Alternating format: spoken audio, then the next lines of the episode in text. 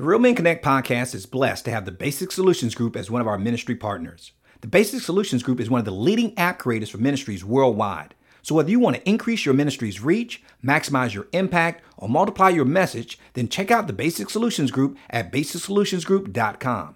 And to see what they can do for you, just go to your app store and download the Real Men Connect app for free on any iPhone, Android, mobile device, or tablet. Just go to your app store and type in the word Real Men Connect. That's one word, no spaces. Welcome to Real Men Connect. Are you ready to be the extraordinary man, husband, father, and leader God called and created you to be? Then get ready to receive wisdom and guidance from some of the country's most respected men of faith as you learn everything you need to know to go from good man to great man God's way. No judgment, no shame. Just real men with real challenges seeking real change. All for God's glory. Hello, mighty men of God, and welcome to the Real Men Connect podcast, where we help good men become great men God's way. I'm your host, Dr. Joe Martin, and every week we interview some of the nation's most respected and accomplished men of faith to find out what it really takes to become the kind of husband, father, and spiritual leader God called and created us to be.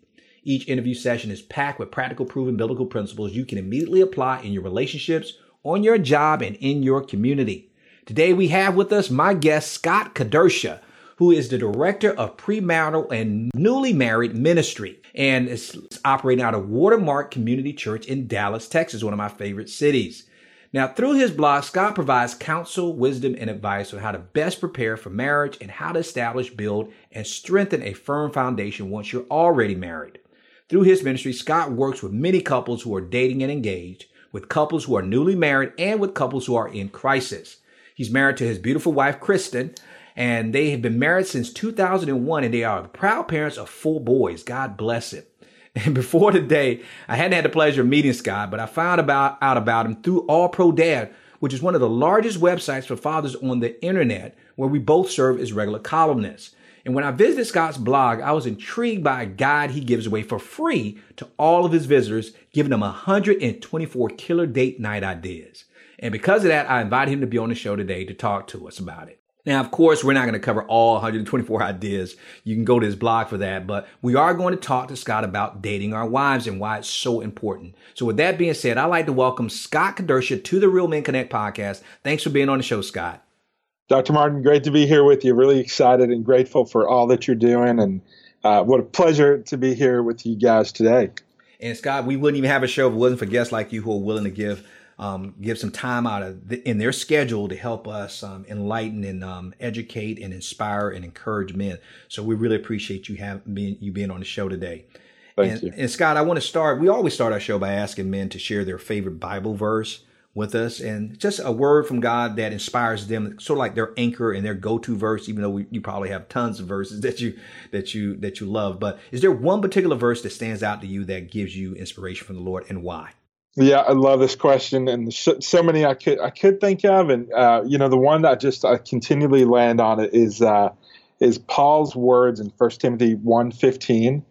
So this is Paul. He says, "Here is a trustworthy saying that deserves full acceptance: that Christ Jesus came into the world to save sinners, of whom I am the worst."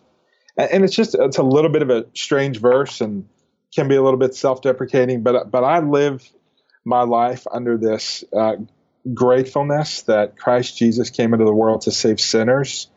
And, and with my past and, and so much of my baggage, uh, I know what I have been saved from.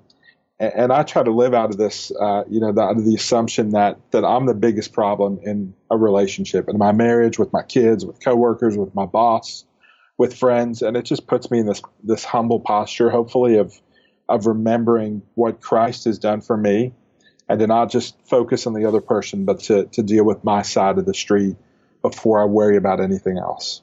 And Scott, that's a great um, segue into the first question I was going to lead into because I was on your blog and you have some great information, and we're going to make sure that they know how to access that before um, we leave today. But on your blog, you have mentioned that you were without God for 24 years. I think you described it as being even godless for 24 years. And so, if you don't mind, since you brought it up now, talking about you know Paul saying he used the chief sinner, the biggest. Tell me, uh, what was life like for you before you came to Christ? Give us your story. So I, you know, I grew up in the Northeast, and um, my dad died at a, at a young age. Mom remarried, and we always assumed we were. You know, I always assumed I was a Christian because I wasn't Buddhist or Jewish or Muslim, and kind of lived life in this. I'm a Christian because I'm a I'm a male in a middle income home in, in America, and uh, when I got to college, I quickly learned what a what a Christian was. Probably the first time I've ever met someone who is a real follower of Christ. And, and at that time, I, I realized that I, I, had no need for God, no desire to follow God. I think so much of that stemmed from just a lot of guilt and shame from pornography and sexual sin and and just the decisions I made. And so I essentially lived, especially in college and and high school, just this godless life where I wasn't a yeah, I wasn't a horrible, like uh, crazy, uh, off the off the charts person, but just the decisions I made with with women and pornography and life was all about me and took advantage of it as, as much as I could. And uh, you know, on the outside, I had it all together, very successful academically and relationally, friends with with everyone, but really empty on the inside. And so grateful. You know, when I finished, I went to Wake Forest University in North Carolina. When I got to my senior year, I realized this dichotomy of, you know, very worldly successful and academically successful, but empty relationally. And, you know, and in God's perfect timing, He brought this guy named Will into my life who shared the gospel with me very clearly and loved me and poured into me and spent time with me. And, and uh, it took me a few years to get it before I really uh, kept, you know, I was I was trying to earn my way for a couple of years, and then finally at the age of 24, it was this uh, Saul to Paul conversion where the the scales fell off my eyes and trusted in Christ as a 24 year old, and you know, God radically changed my life in in every way as a 24 year old guy. You know, now Scott, you mentioned that your dad died at a young age. First of all, how old were you when your your father passed? Yeah, so I was uh, I was four years old when he had his first major heart attack, and so my my memories of him, and he was in and out of the hospital for the next two years. So I was six when he passed away. He was 39 at the time, uh, very very young and confused and lost. And fortunately, I have an amazing mom, which I'm extremely thankful for. Grew up in a blended family. Mom remarried when I was either nine or 10 years old. My stepdad actually just passed away uh, a couple months ago, two months ago, but, uh, you know, in March, but an amazing, amazing stepdad. Uh, so incredibly grateful for, you know, for a, for a stepfather and a blended family that was, that was a really healthy one to grow up in. Okay, and Scott, and I don't mean this as any dishonor to um, your family because obviously you you credit them for being great parents, but you didn't really receive the gospel until you got to college. What do you think was missing from your home life that you didn't get it earlier on? Then yeah, yeah, it's a great question. Sorry to interrupt. Uh, no, no, we, go right uh, ahead. Yeah, we, we attended church sporadically, but we we I wouldn't say I grew up in a Christian home. I grew up in a really moral home and a good home, but but not a home where where the gospel was ever shared, where we read the Bible or discussed our faith. And so it was, uh, you know, my my mom would acknowledge that that it was just a, a real I wouldn't say you know, you could say it was a godless home. But it wasn't a completely, uh, it was a healthy home environment relationally, but we, we never had any discussions about faith or about who Jesus was. Yeah, I sort of like when I'm talking with my son, who's now an adult. You know, he's 21, but um, he would tell me, you know, he would share with me things he would learn, and he would ask some of his friends when he was in school, in high school, and even in middle school. And I would always tell him, I said, "Now, is that good advice or is that godly advice?" And I had to let him know that there was a difference. And so, what you're telling me that you were growing up, you grew up in a healthy, good household, but it wasn't a godly, biblical household. And so, and, and, so it is possible that people can grow up in healthy families, but still not have that connection with Christ. And so it didn't happen for you until you got to college. So now here's another question I want to follow up with then. Because now you're doing marriage ministry. Now, how, what made you or inspired you to say, okay, I want to pursue this type of ministry? If one, you know, you didn't see a godly marriage, you saw a really good marriage, you saw a healthy marriage, and then you didn't know God for yourself, then you came to Christ later on. But what inspired you to go into this particular ministry and not like youth ministry or something like that, yeah. prison ministry? That's a great question. So, uh, you know, the answer, is, I mean, it's, it's purely just where the Lord led, led us. And I, I don't even like that uh, short response. I mean, it was really God's grace. I, I would say put me in this position. So I actually went to physical therapy school and became a physical therapist for a couple years. And uh, and that was right around the time I became a follower of Christ. And I, I mean, I kid you not, from the minute I trusted in Christ, I knew I wanted to go into ministry because my life had been changed so much. And specifically, the next couple of years, God really used a, a small group of men around my life as a, as a single guy, and then used couples when we got into a couples community that I, I thought I was going to go into ministry and be a community pastor or an associate pastor. Well, I graduated from seminary, fast forward a couple years, and the job that was available at Watermark uh, was uh, was half community, so working with married community groups, and then the other half was was marriage ministry. And I, I didn't really know what that meant but I took the job. It was the, the best job available, and uh, and it's the, the school I went to when when I was in seminary. Long story short, I got into the job and very quickly just fell in love with this stage of life, getting to work with pre-married couples and newly married couples, helping couples be enriched in their marriage, helping them restore when the wheels fall off, and so. No one, no one, no one ever goes up saying, "I want to be a marriage pastor when I grow up." Yet, I hope that changes in the future. Uh, but but it's just I fell into it honestly. You know, Dr. Martin, it was it was the job that was available, and I'm so incredibly grateful for what I get to do. You know, and we know that all all these steps are ordered and preordained by God. He knew you were going to step into that ministry before you did.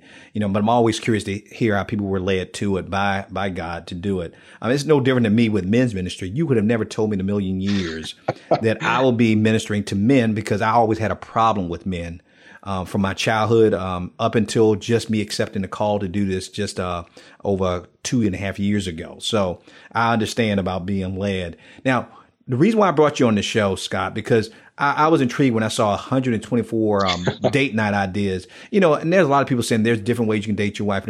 My thing is, I, I don't know, maybe because I'm just a boring person, I kind of stick to my go-to dates with my wife. But I was intrigued that somebody came up with that many. so, so I wanted to bring you on to talk. Not we're not going to get into the specific dates because we're going to learn a lot about dating your wife. But and I'll sh- have you share some with us. But let's let's start from the beginning because even though it seems kind of obvious to us as men that we should be dating our wives, because um, and you know this from working with men and couples. But why is dating our wives so important for that person out there who still doesn't think it's that essential you would know firsthand because you have a front row seat. Why is it so important for us to start dating our wives consistently?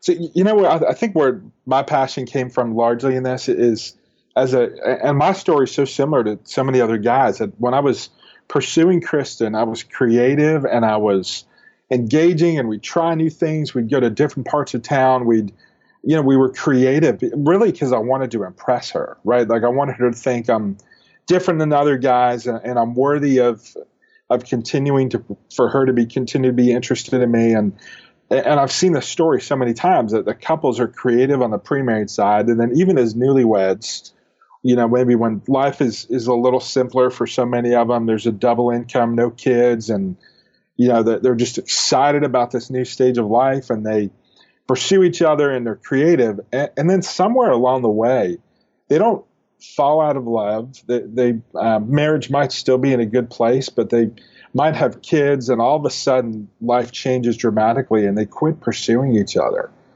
And, you know, and, and yes, things change. You've got a child at home or children at home, and life is not as simple as as it might have been. But somewhere along that time, as I was walking through this, when we had my wife give birth to twins, you know, a couple years into marriage, and then I watched our story, we just became the boring couple that stayed at home and hung out with kids and paid bills and didn't pursue each other. I, I read a book about marital infidelity, and, and one of the it's fascinating. You know that the couples who have an affair, whether they've been married for one year, seven years, 47 years, one of the most common characteristics is that there's boredom in their relationship. They quit, they quit pursuing each other. They're not creative. And so not to excuse it at all, but one spouse will look for fun and adventure outside of marriage.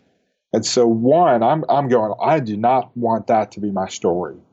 Like, I, I am going to pursue my wife. I want her to know how much I love her and I want to be creative. And we to be to be really really clear and fair i i do not i'm not an a plus at this. I struggle with this as much as any other guy but i said we're going to be intentional in our marriage. We're going to date each other. We're going to pursue each other. And, and, so that became part of my story. And then i just said this is not this is not just for me to benefit from. I've got to tell that to others. And so we started to teach that in our marriage ministry and, and really made sure that we're we're continually beating the drum for couples that you've got to continue to date and pursue each other. And so, what you're telling me, and I'm just rehashing, is that in a sense, when we talk about the importance of dating our wives, one, it, it kind of fair proofs your marriage. Um, it keeps it fresh and, and trying to be creative. And I'll tell you something else I just pull from what you said. And because I always try to use things to kind of keep it ingrained because you know you'll hear a good idea and then you walk away and you'll forget about it. yeah. And I'm thinking we hear dating your wife, dating your wife, dating. It's so important to date your wife. You just said something that I'm going to change the word. I'm not going to use dating. Well, for this interview, we'll keep using dating. But for me personally, I'm hearing you say this. I don't need to be dating my wife. I need to be pursuing my wife. And so wouldn't that, how does that change? That changes your whole mindset that, oh, I'm not, I don't need to schedule a date with my wife. I need to schedule some time to pursue her and do it creatively. So that was an aha when you were sharing that. And I, and I wrote that down in my notes that I'm going to start using that terminology when I say it to myself because I can see it easily become like, oh, I guess I got to date my wife this week. You know? Yeah. Yeah. It's another yeah. thing you got to do. Go, that feeds back in what you were saying before, Scott, about the boredom part of it you know and so so let's start let's go into this question then is there a right or wrong way to date or pursue your wife or is it impossible even us as dudes to screw this up yeah. How do you do it? Yeah. Well, yes, we can. Very, very we can screw it up. oh, yeah. yeah. I've heard. Of, I've heard of other guys. It's never happened to me. Of course, you yeah, right. yeah. Now let, let, me go back one second to that. Just the pursuit. I love the way you said that because you know sometimes there's a stage of life when if you've got a newborn at home, you may not be able to go on a date night, quote unquote, with your wife. You know, it might be that you're going to put your baby down and you're going to sit across the kitchen table from each other or sit on the couch next to each other. And you're going to communicate and you're going to play a game together and you're going to uh, you know you're going to pursue each other you know sexually.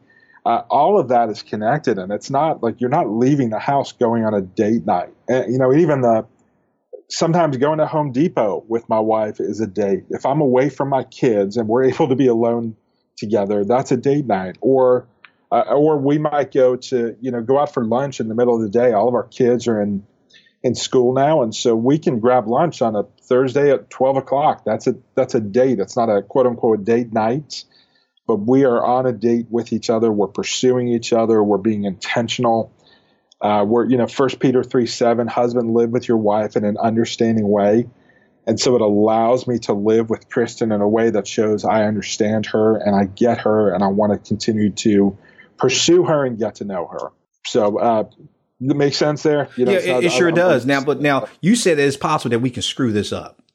so tell me, because that makes sense. You said be intentional about it and and look at the little things that you do as being a date. And I'm glad you said that, Scott, because you answered a question I was going to ask a little bit later about people saying they can't afford to. And we might go back to that again. But I want to now go to the other side of okay, we're being intentional. We say, okay, we don't have to go anywhere to go on a date.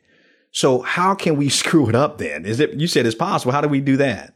Well, you know, so I think one thing is just to, and you mentioned it b- before, you know, and I, I do the same thing. I think the easy date is let's go on a dinner and let's go to a movie. And sometimes it's not even go to dinner. It's just let's go for a movie for a date night. And I go that. So you're getting in a car and you're driving somewhere and then you're going to sit next to each other and not speak to each other for a couple hours and then come home. And th- there's nothing wrong with doing that on occasion. And, you know, we love going to the movies, but if that's if that's the only quote unquote date night I go on, I, I don't. I think we could do better. And then uh, if we do something just that we want to do, if we don't date our spouse in the way that they want to be pursued, uh, so I'm almost like speaking their their love language. If they like quality time together, uh, if my Kristen likes quality time, but but I prefer uh, gifts, you know, whatever whatever it might be. If I'm not pursuing her in a way that says I know her and I understand her, and, we're not spending quality time together, then then I, it's better than nothing. but I'm not pursuing her in an intentional way that shows I understand who she is. Right. So yeah, it's better than nothing, but not too far from nothing. Yeah, that's right. but you know, that's Scott, that's good. I, that's that's really good stuff because you're saying that you can be on a date with your wife, but if you're not communicating, then you're still not really pursuing her. You know, what, cause, you know, and I'm guilty of this because we go on, we love movies, but one of the things we do do is we talk about the movie when we leave and we look at how it relates to our lives because you know I tend to read everything in the movies. I mean, I can watch Bambi and get some deeper meaning, spiritual meaning out of it. You know, uh-huh. but we but that's our way. I didn't realize that's our way of um, becoming closer and building intimacy. I just thought we just talking about a movie. But so you're saying that, and but you also brought up a great point about if we're only pursuing the kind of things we want to do, then we're being selfish. Then we're not really pursuing her. We're just pursuing what we want to do. Now, I'm going to put another spin on that because I know there's some guys out there who may be thinking the same thing I'm thinking right now. You know, you have that guy when the wife says, okay, yeah, baby, we need to spend some time together. We need to go. And then he says, then she asks him, what do you want to do? And you know that response that's coming, Scott. Uh-huh. Well, I don't know. What I don't know. Want? What do you want to do? Now, if, if that is that guy, if you're that guy who, I don't know, you know, I'm just, I just want to spend time with you. Um, and, but yet that kind of can frustrate the woman because she likes sometimes for the man to take the lead and think of something so she doesn't have to have another responsibility. What do you suggest for that guy who doesn't, well, you got 124 ideas, but what do you suggest that he says to her that could help him, um, get over that, that of, I, I don't know what to do. Whatever you want to do, it doesn't matter to me. Yes. Well, I, you know, that's a great question. So I think that comes back to, you know, how we live with each other, the other the times we're not dating each other when i'm intentional with with kristen i pay attention to her all the time i know what kind of food she likes i know what kind of date she likes i know what's going to encourage her i know her mood in a particular day and so if she says that you know what do you want to do instead of me saying i don't know what do you want to do i might say hey here are three things i think we could do tonight and yeah, and there, you know, one of the, there might be three completely different ideas, but because I know her, I know probably one of them she's going to want to choose. Or I might say, hey, I'm going to, I'll tell you what, uh, let's get in the car and I'm going to surprise you. I've got a great idea. I, I, I want to be prepared. So when I put a date night on the calendar, I know what we're going to do. I know where we're going to go. I don't want to leave it as this vague, uh, you know, date night where we where we spend. And we've done this before, where we literally went on a two or three hour date night when we had young kids, and we spent an hour of that driving around trying to find a, a, restaurant where to go. And we, you know, by the time we got there, we're like, now we're mad at each other, wasting money on So we've learned the hard way of you know planning ahead and then giving some options. And Scott, boy, you're making me feel convicted right now, man. because because I'm always the person. I, I, always now I'm the person who sets the date, and when for us it's every Friday because we're both self-employed. You know, I'm in full-time ministry. She runs a, a business, so we have flexibility in our schedule. But I'm guilty when you just convicted me, man. I'm guilty of not having really anything planned other than to be with her and now you're telling me to be more intentional about that. But I love that. Give her three options and let her choose.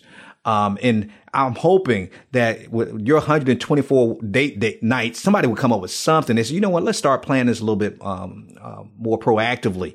So I, am glad you shared that, but I need to stop doing that and just have it. I think it was on the calendar. That's enough, and you're telling me that's not enough. Yeah, that's right. Have stuff planned. Yeah, better than nothing, but make yeah, make plan it out.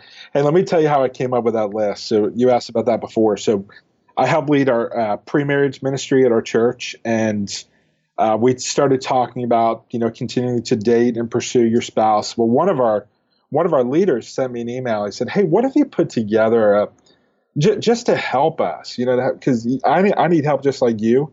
Of hey, give me some ideas and different places to go and."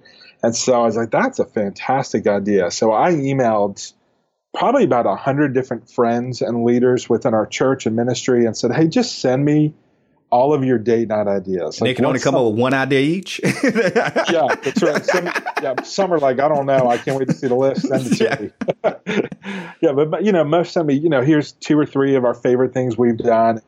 And so I took all of them and just put them in different buckets. You know, some of them were outdoor adventure, some of them were restaurants and, you know, or types of, you know, food to go and try Uh, some of them were more like challenges. Those are those are my favorites on the list. Like um, we we may get there later, but one of them might be pick a color, and so uh, color blue.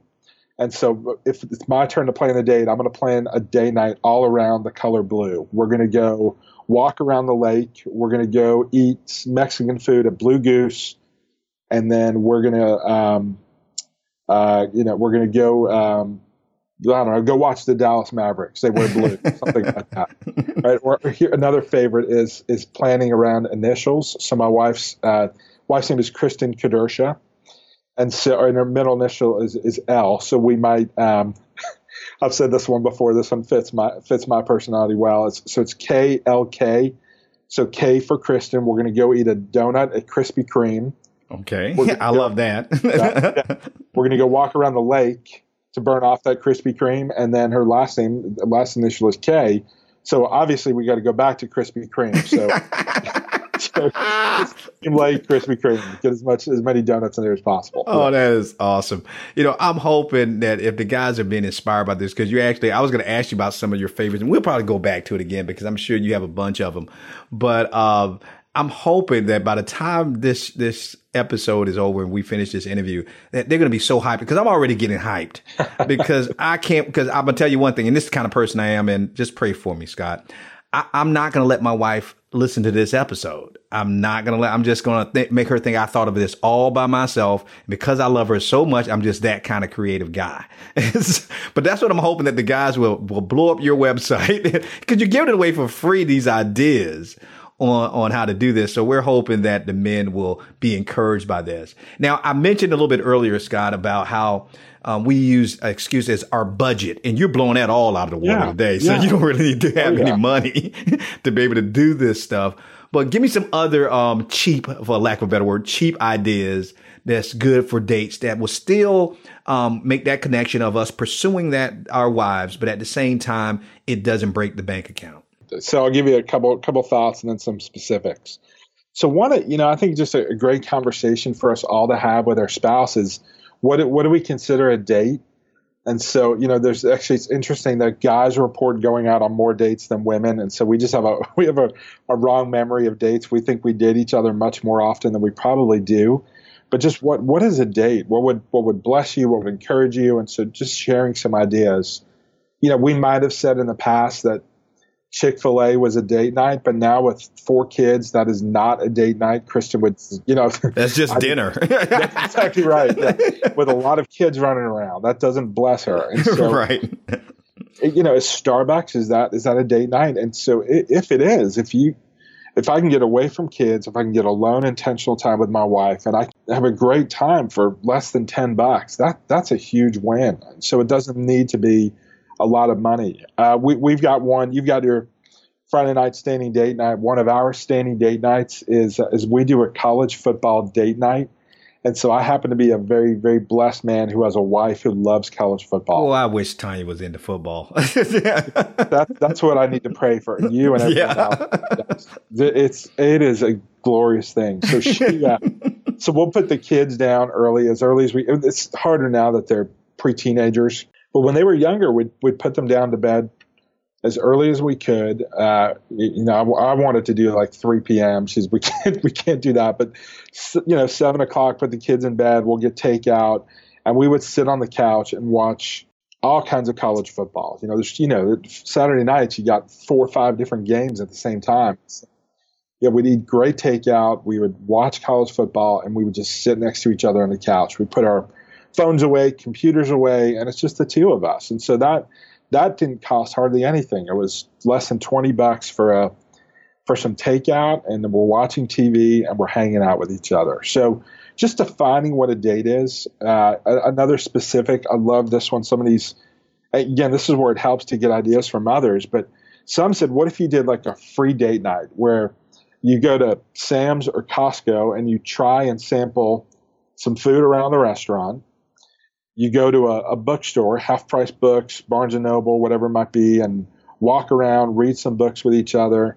Uh, you, you, walk around a lake, you're outdoors. All of those are, are, fun ways to spend time with each other, and it costs you nothing.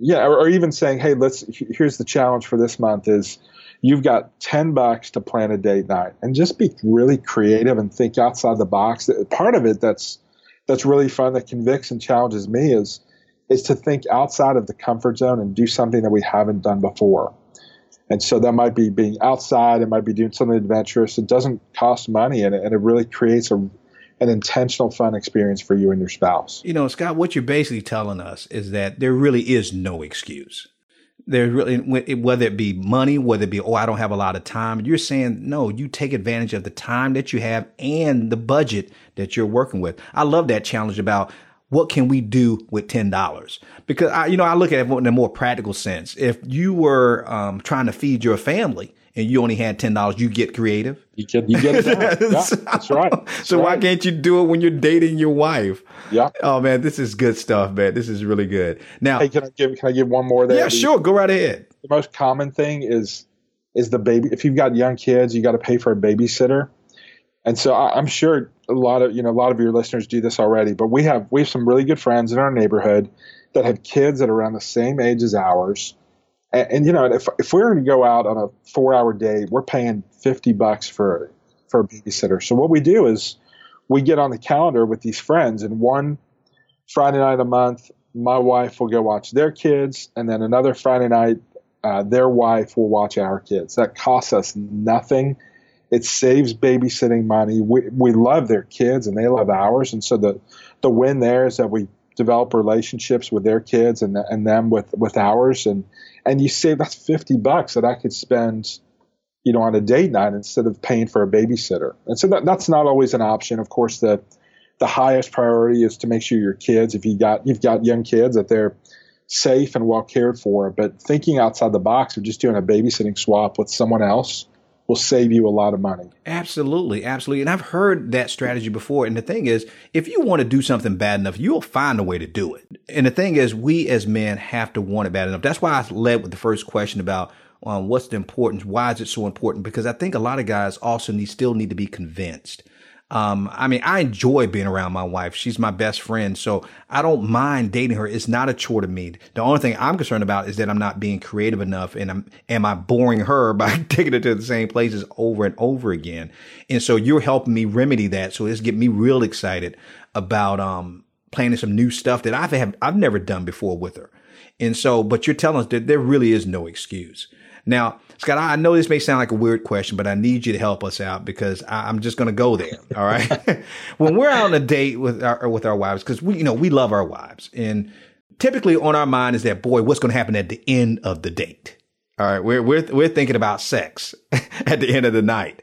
Now, what other than sex, what should we be what should we be focused on while we're on the date with our wives? Because you don't want to think, oh, he's just pursuing me just to, to have sex. What should we be focusing on to make her feel as if she really is connected to us emotionally? It's good. I'm glad. I'm glad you asked that. Uh, yeah, because you know what? If you don't, if you don't focus on her, on the date, then then that next thing's not going to happen. Why would she? right. right. Yeah. And so I want. And I don't. I, I never. You know. I never want to pursue my wife or do do anything for her so I get something in return. Right. That, that just becomes like I don't want a conditional. Like I'm choking up. I do not want a conditional marriage that says I do this so I can get that. And you know that's that's what that's what is a problem with so many of our marriages. Right. Is that we we live out of this conditions. And I go, I'm so glad that, that God didn't put conditions on his relationship with us. And so, yeah, yeah, if marriage is supposed to be a picture of Christ's love for the church, then we've got to model his love in the way we pursue each other. And it's not a conditional thing. And so, so what do I focus on is, is a couple things. You know, I think we don't, we try not to, to go in any conflict or hard conversations on a date night. And that doesn't mean you, you stuff it and avoid. But I, you know, if we're out on a date to have fun, we might just say, "Hey, we're in the middle of a tough conversation. Can we just put that on pause for a couple hours? Let's talk about it tomorrow, and I'll be the one that will initiate the follow up tomorrow." But I, I want to be able to just enjoy, have fun. We've got one rule that uh, we don't want to talk about my job and we don't want to talk about the kids the entire time we're on on the date. Like we don't want to just transact business and say, make let's make sure we're on the same page and make sure the schedules aligned. We just want to communicate and, and ask questions and be intentional. Sometimes I'll bring with me, you know, three or four fun questions and maybe a couple serious ones, but just to continue to get to know each other. And then the other thing I'd say is, you know, I I, I'm sure people will relate to me on this. It's just our addiction to our phones. You know, I, I, I when I'm when I've got my phone with me, I'm going to focus on my phone. I'm going to focus on email, social media. What's the what sports scores are there? And so, you know, if you put your phone away, that will allow you to much better focus on your wife and date her in a better way. Oh, Scott, this is good, man. You know, it seems like it's common sense and should be common knowledge, but it's not. And it's little things that you're saying that make make the difference if we're intentional. And now, and I'm just going to throw this out because you mentioned the conversation and it brought up something. You said no hard conversations, but about asking questions. Um, Because um, there's some men who struggle with the communication part, and they know they're going to be on a date. Yeah, I'm going to be with my date. I'm uh, being on a date with my wife, but I now now that I think about it, you just took everything off the table I can talk about. so give us some of your questions that you meant. You said you have maybe a few jotted down when you go on a date. What are some of the questions you ask um, Kristen when you're on a date? Yeah, you know, I, I need to put these up on a blog post. I started. Oh, you don't have it yet posted yet? no, no, it's all on a on a file somewhere. Uh, but but there's a you know I've got a combination of of um, some serious ones of like how can I better pursue you around the house? How can I pray for you better? How can I lead spiritually? Which are great questions, but but the other side of them, there's like a list of twenty of them, and they're they're things like. Um, uh, what was your favorite movie growing up? What um, if you could spend a Saturday any way you want right now? What would it be? Uh, what is your favorite memory from high school? What was your what was, what was your least favorite memory in high school? What concerts did you go to in high school? That that's a hilarious one. In fact, I, I just found a uh, I, I found like an old scrapbook, for lack of a better word, and I had all of my ticket stubs from concerts I went to and I pulled those out one time, and it was like this could be hours of conversation with my wife of just telling funny stories from. You know, I was into like heavy metal, and then I went into the, you know, went from like Kiss and Poison to Janet Jackson to Michael Bolton, and like all these just all over the place. And so, you know, just things like that that spark really fun memories. Um, what are you reading right now? Uh, you, there's so much that's just common sense. Yeah, you know, and Scott, what I'm thinking about, I'm going to beat you to the punch because um, I just thought about this, and I'll send you a copy of it. Um, since you know, I, I, love to communicate. I, am that's that's my my my thing, and I created something on our website for men called Conversation Icebreakers, and I basically went through the alphabet pretty much, and so for every letter, there's a question that you ask. I know what men we forget. so if I don't know what to ask, okay, what, what was the last letter that you remember in the alphabet? That's so good. and uh-huh. so I'll, I'll, give you some of them and I'm going to share it because it's on our website and they can download it for free. They just need to go to our resource page and go to um, conversation icebreakers when they see it. But, um, cause when you said that, it just prompted me. I said, Oh, that's cause I do it all the time. But I'll give you some examples. Um, uh, for A is what's the best advice that, um, you ever received? And why. Um, you mentioned books. That's B. What are the three best books you've ever read and why? C is what do you think you could do to become closer to God? The C is closer. D is decision. What's the best and worst decision you've ever made in your life? And I even have an E excuses. What are your top excuses you usually use to justify your behavior? Could you imagine that the conversation would come out of that? That's a long conversation. Yeah. So yeah. I did each letter of the alphabet twice. So you're talking about over 50 something questions. I love it. And of course, you're not going to, you're not going to ask all those questions on a date, but just like you said, two or three to have in your craw when you're saying, man, you know, it's getting kind of quiet and I don't want to talk about the kids. What else could I ask her about? So if you pick a letter, I have a question for it. I think the only thing I struggle with was exes or something. I don't think you want to talk about your ex on the date with, your wife. yeah, please don't. Yeah, that's good. Don't do that. But that that's good stuff. Now, uh, let me ask you because we're going to be transitioning um, shortly into the man up questions. But I got a couple of questions I want to squeeze in for you. Uh, I know you have four sons. And you told me that they range from eight to 12. I think you get twins, right? You told me this off the air. And maybe this this next question should be saved for another show. But what about date days with our daughter? If you have a daughter, how should it be different from spending time with your wife, or is it pretty much like the same? You're focused on them, you know, and it's not about you. But is is there any nuances and differences between dating your daughter and dating your wife? It's a great question. So I'll, I'll give a couple thoughts, and actually, one of my next projects is to put together a you know x number of date ideas for your kids and so that's that's one of the projects i have oh that's gonna be good yeah yeah uh, yeah because I, I, need that as well you know and so I, one, I'd say date your sons and your daughters, and so you know that just means again intentional time with with them one on one. You know, with four boys, for me to get one on one time with any of them is a huge plus for them and for me. And then whether you've got sons or daughters, they're going to want to do something different. One of my boys loves to play sports, so every time I spend intentional time with him, we're doing something active. We're shooting hoops. We're throwing the football, we're kicking the soccer ball, we're, we're walking, you know, it's something that it's a more active day. One, one of my boys loves to read. And so we go to, to Barnes and Noble and he loves it. Like that is his, it's his love language. It's like, he actually told me one time when we did that, said, I get one-on-one time with you. I'm at Barnes and Noble what more could a kid ever want? wow. and I, I mean, I just like, like, this is so sweet. So, so whether sons or daughters, just be intentional and whatever they're gonna whatever they're gonna like. And then if you've got a daughter, so I, you know, the only the only thought I give, and I, I, I could give this a lot more time and think through it more, but but man, man you've got to show your daughter how she needs to be treated.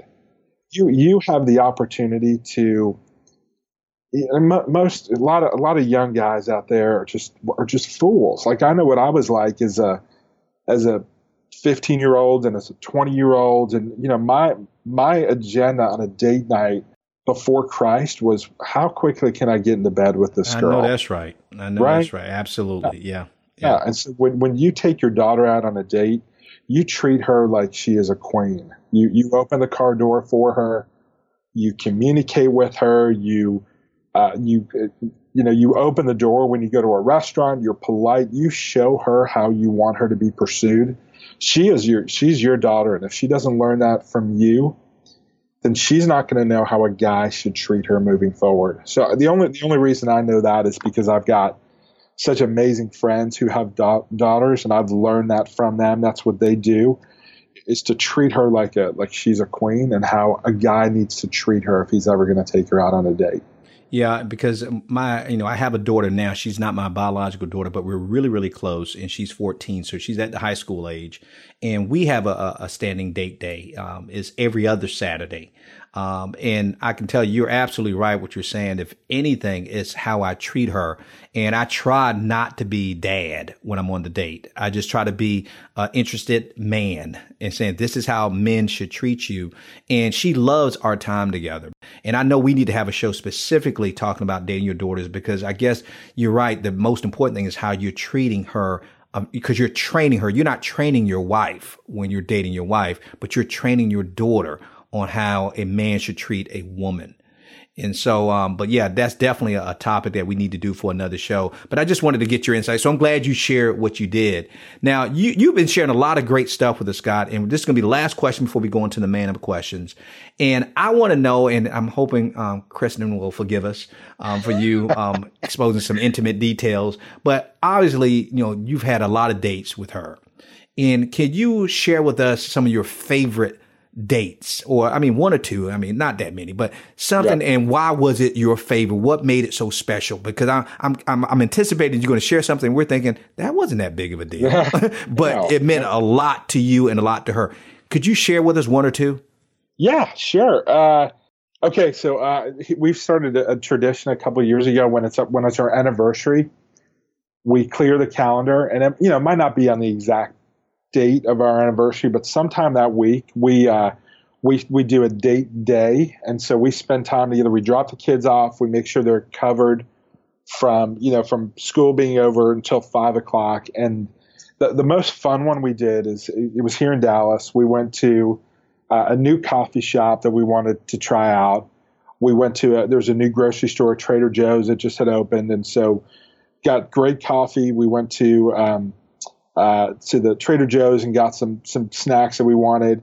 And then we went to the the uh, George Bush Museum and Library, just opened up here in Dallas. And so we spent three hours there, just walking around the uh, the museum, which was it was just awesome. It was different than anything we'd done before. Uh, we grabbed a, a, burger at a place that we'd never been before.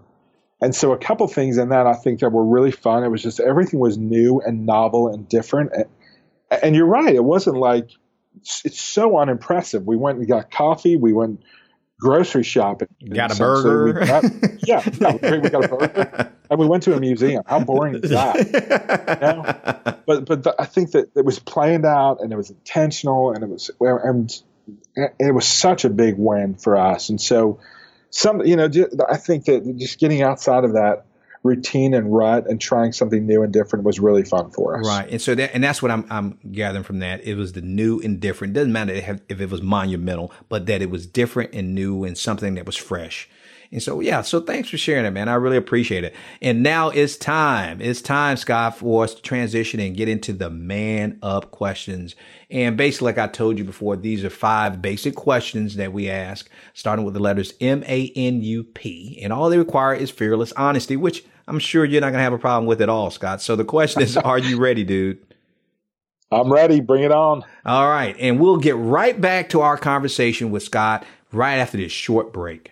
How would you like to hang out with some of the men you've been listening to? Better yet, what if I could bring them right to you? With our Real Men Connect app, you can now have instant access to me and my brothers from another mother 24 hours a day, 7 days a week. Now just think about it. What if you could gain access to more than 1,570 plus years of combined husband, father, spiritual leadership, and manhood experience when you need it the most? Well, now you can. Just go to the App Store on your iPhone, Android, or mobile device and type in the word Real Men Connect and press download. That's it. It's that simple and it's free. You'll gain instant access to more than 100 interviews, man training videos, articles, daily motivational messages, access to resources just for men, and much, much more. So don't just sit there, download it. And if you really want to bless us, rate the app for us. But more importantly, share it with another brother. Now back to the podcast.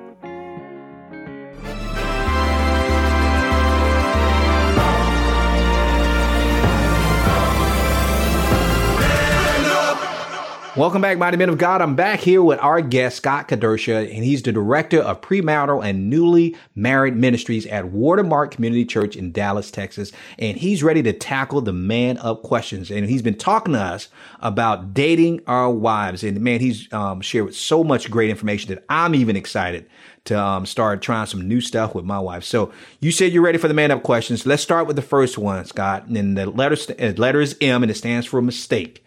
Now we're going to uh, refer back to dating Kristen for you.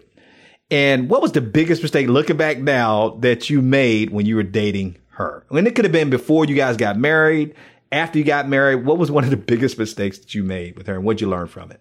Oh man, so many. Uh, all right. So, so I'm gonna. I'll tell you this. This is gonna be for some of you guys. You got guys that are not married yet but hope to be married is uh, the first time Kristen and I dated. I'm going to get really serious here and vulnerable. We we did not pursue each other in the right way, and so we weren't um, we weren't sexually active, but we crossed all kinds of boundaries. And and man, as a as a guy now who leads pre-married couples, I, I share that story often and just go, I wish I had done that part of our relationship differently. And, and the good thing is, yeah, yeah, I know that so many of our stories the good thing is God has redeemed that, and we actually we broke up uh, when we, when we were dating and broke up, and we both got really serious about Jesus. The second time we dated was radically different. Uh, you know, and we pursued each other with purity, and a, and, and it was a, a, totally different relationship with each other. And, and God God's used that story. It's not you know, I, my kids will know that story, and I tell it to couples all the time and just go, here's where, where I missed it big time. And here's where you have an opportunity to either change your path moving forward or continue to make good decisions. And so, uh, you know, just on the pre-married side, that was definitely my, my biggest mistake was, was not honoring Kristen because of what I wanted selfishly. You know, and it's and it's a great lesson for all of us. We're you know when we give our lives to Christ, we're always going to have a testimony. The Word tells us that we are we're, we overcome by the blood of the Lamb and the word of our testimony. And the question is, is it going to be a testimony of what we did right or what we wish we could have changed? But either way, God is going to get the glory, and that's what you mean by He's redeemed this. That He's getting glory, even though it's something that you wish you could go back and change. Because I feel the exact same way, Scott. So I'm feeling you on that one, man. Now, the A represents attitude, and you work with enough couples and work with enough men to be able to answer this question. If you could change uh, one attitude in men when it comes to dating their wives, um, what would that be? I think the attitude of complacency, and we don't have time, and uh, uh, there's too many other things to do, and so I don't have the, the time to pursue my wife or to be creative. And so just a complacent, bored attitude that that you'll continue on the. If you like what you're doing, you know, you know, keep doing it. But if you don't, if you don't like where you are and you keep doing the same things, you're not going to end up in a good spot. And so, just this complacent, lackadaisical attitude, I think, affects so many guys. And it's certainly my, uh, you know, apart from Christ, when I'm not abiding, that's where I would go as well. You know, I, asked that question obviously to uh, most of the men who come on our show. These man up questions, and and I ask it in a different way with you about dating with with mm-hmm. the if you could change the attitude. But it seems to be the pattern and the theme, which tells me that's a clue that most of the men who come on our show and ask them if there's an attitude they can change in men, it typically centers around passivity, apathy, and complacency. Now that's that's a clue. And so obviously it doesn't just affect just being a spiritual leader of your family. We're talking about dating your wife, spending time with your children, um, being a good steward of your finances. It's this complacency, apathy, passivity, which tripped up Adam in the garden in the first place. And so it's just crazy how that still is haunting us as men even today. But I'm glad that um, you made made that aware that we can even do it when it comes to dating our wives. Now the N stands for next, Scott, and obviously you're doing some great work in, in working with couples and everything. But if let's dream big now, what would be the next big thing you would do um, or attempt to do for God if you couldn't fail in ministry? What would you be doing? Okay, can I give you two? I'm going to give you one. Sure, go right ahead. One, one personally and one ministry. So personally, uh, I am just about to sign my first contract for for a book. And Congratulations! So writing, thank you, thank you. I'm really pumped about it. So I'm writing a a pre-married book that that I hope will change the way that couples will pursue each other and think about marriage that's biblical, Christ centered, and practical and really authentic. So that's my next big thing personally. And then we have a really big dream at, at our church for marriage ministry of, you know, really, we want to see the church becoming the place where every city and every community where they where they see the place to be equipped and trained about marriage. We want so we want to be like a university. We want to be a hospital where when things are, are not good, that the couples will come to the church to get help and healing. We want to be like a almost like a gym where you come to get strengthened. And so we we have this big dream here in our church that when it comes to marriage ministry, we want to help other churches as well to really think about themselves as being like the university, the hospital, and the gym when it comes to strengthening couples. Instead of couples running away from the church when they want help or when they're in crisis, we want them to run to God's people. So that's that's like the drum that we continually beat that the church should be that place for for men, for women, for couples. You know, and Scott, as you say that, um, what a great vision. But the sad thing about it, that's what the church should be now. You're like, wow, because I say, what a great idea. What a great concept. I say, wait a minute. That's what the church should be, and so that's great. So I'm I'm assuming then that your your um, the leadership in your church they have the same vision with that as well.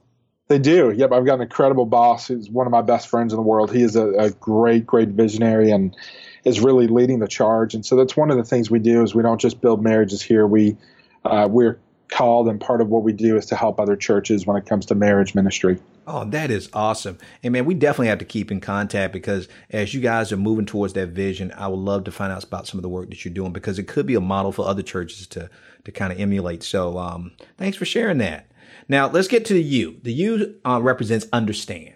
Understand. And when you were younger, Scott, what was the one thing you didn't understand um, about dating, but you know now? Other because you mentioned before, in which I think a lot of men can relate to about not being honoring towards the the woman that we're dating. But beyond that, um, what did you understand about dating that you understand better now? Yeah, it's good. So I think this. I think this will answer this. I, you know, my uh, my struggle with pornography. I, I hate to get really serious and go there, but that's just no, that's such fine. a yeah. And I know you go there often with with your guests. So I think if I knew just how much that would still mess me up, you know, so many guys think, well, I'm, I'm not, I'm looking at porn when I'm before I get married, and I won't look after. And, you know, by God's grace, I, I'm not anywhere near where I used to be, and haven't looked in a while. But that that desire is always there. You know, the temptation, the uh, social media, the desire to click on a hashtag or go look at somebody's profile, and I think so much of that was driven by, you know, by those desires that were created in me and that I pursued uh, years ago down the road with pornography. And I wish I knew how much that would still affect my life, my marriage. And, you know, so that's with my kids. That's that's the one of the things I continually just pray for them always and discuss with them is, you know, is how dangerous and how harmful porn is. And so, for you know, fortunately, again, as you said a, a few minutes ago, you know, God's God's grace covers that, and I know that there's no condemnation for those who are in Christ Jesus, but but I still deal with some of the consequences of it now from years and years of bad decisions. You know, and Scott, uh, many men, including myself, can relate to that because we wish we could turn back the hands of time and, um, I guess, put that that monster back in the closet.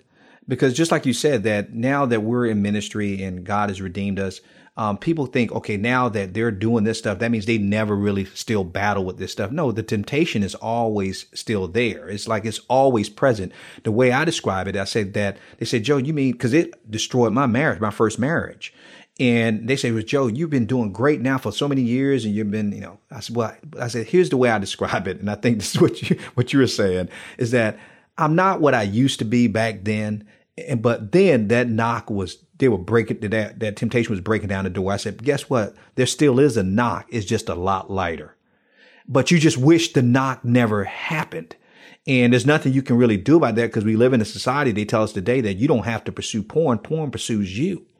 And so you can't get away from it. So um, I'm glad you you shared that with us because I think a lot of men wish we could go back and put that thing back into the box before it came out. But you know, it is what it is. But thank God we serve a, a mighty God, and that's why we depend and trust in Him because we couldn't do it without His help. That's right. That's right. Now yep. let me get ask you the last question. This is the P and it stands for problem. And even as a mighty man of God, even today, what problem in your life do you still struggle with I can give several. I think the the biggest one for me is uh, is that I'm not.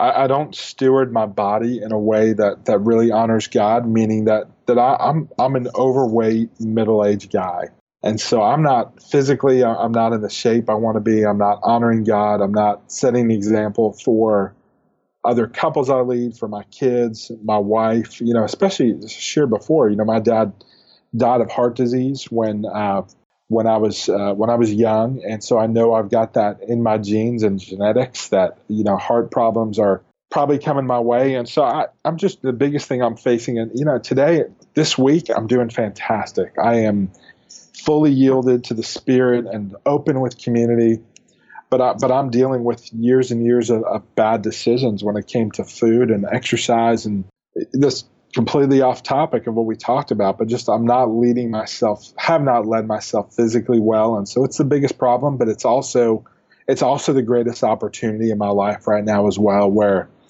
you know, God could choose to take me out on a car ride home today, and if that's what happens, so be it. But but I've uh, determined at least today and prayerfully moving forward that that if I'm going to go, it's it's while I'm honoring God and being faithful uh, moving forward with the way I eat, the way I exercise, the way I sleep.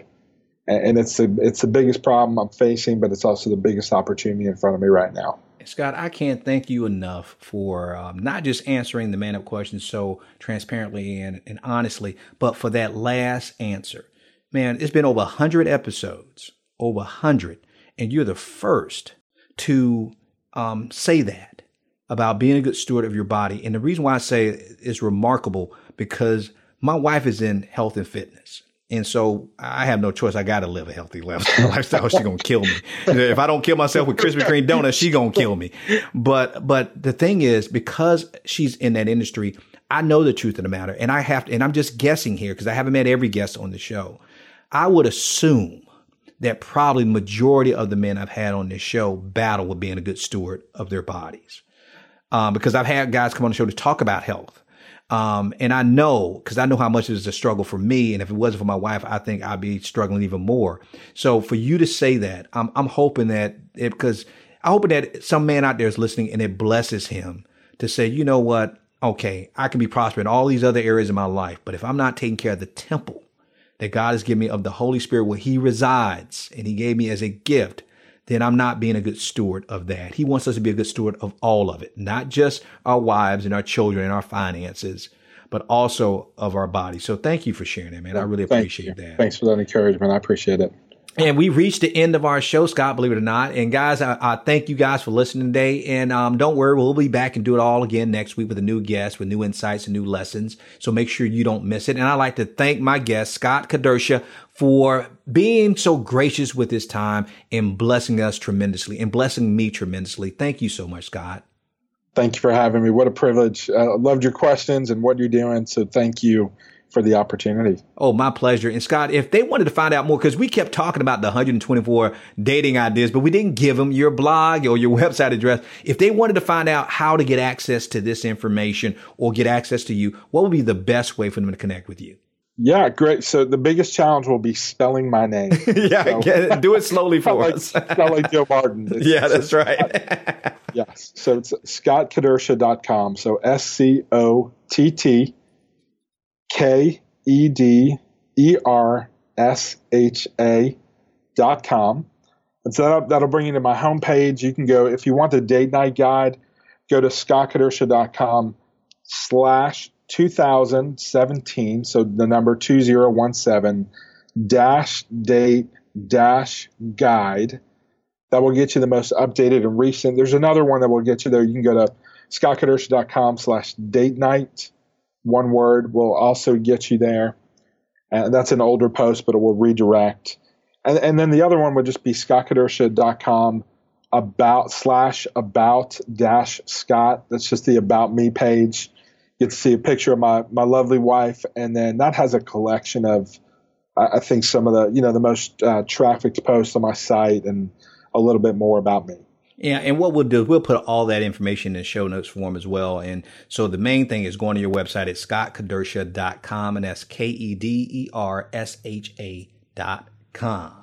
You got Thank it. you, Scott. I appreciate that. And to all you guys out there listening, please do us a favor. Please, and it's just a small favor, and this is so important. Take about 30 seconds to go over to iTunes and rate the program. There's a reason why, guys, why we're rated the number one podcast in the country with Christian men, because you guys are leaving reviews and making it easy for others to find us. So please bless us and bless others by doing a little quick review for us as well. And please don't keep it a secret. Share us with your friends. Until next time, I'm Dr. Joe Martin, your man builder with RealMenConnect.com, reminding you that we are males by birth, but we are men by choice. So each and every day, choose to be the man God called and created you to be, because a male is a terrible thing to waste. So until next time, stay strong, stay blessed, and as always, stay in God's grip. Thank you for listening to the Real Men Connect podcast with Dr. Joe Martin. Real Men Connect isn't just a podcast, it's a mission, ministry, and movement to help good men become the great men God called and created us to be. And the best is yet to come. So if you enjoyed this episode, go ahead and leave us a review in iTunes. It really helps us to build the podcast and to reach, teach, and impact more men, all for the glory of God. And make sure you check out realmenconnect.com to get our free tools and resources to help you go from good man to great man God's way. Again, that's realmenconnect.com. Thank you for listening. We'll see you in the next episode. Real Men Connect is a listener supported podcast, and we're now the number one radio podcast on iTunes for Christian men. If this podcast has blessed you in any way and you'd like to help us continue to bless and transform the lives of even more husbands, fathers, sons, and leaders, please prayerfully consider supporting this ministry. Just go to realmenconnect.com and click on the donate button. And may God bless your faithful giving.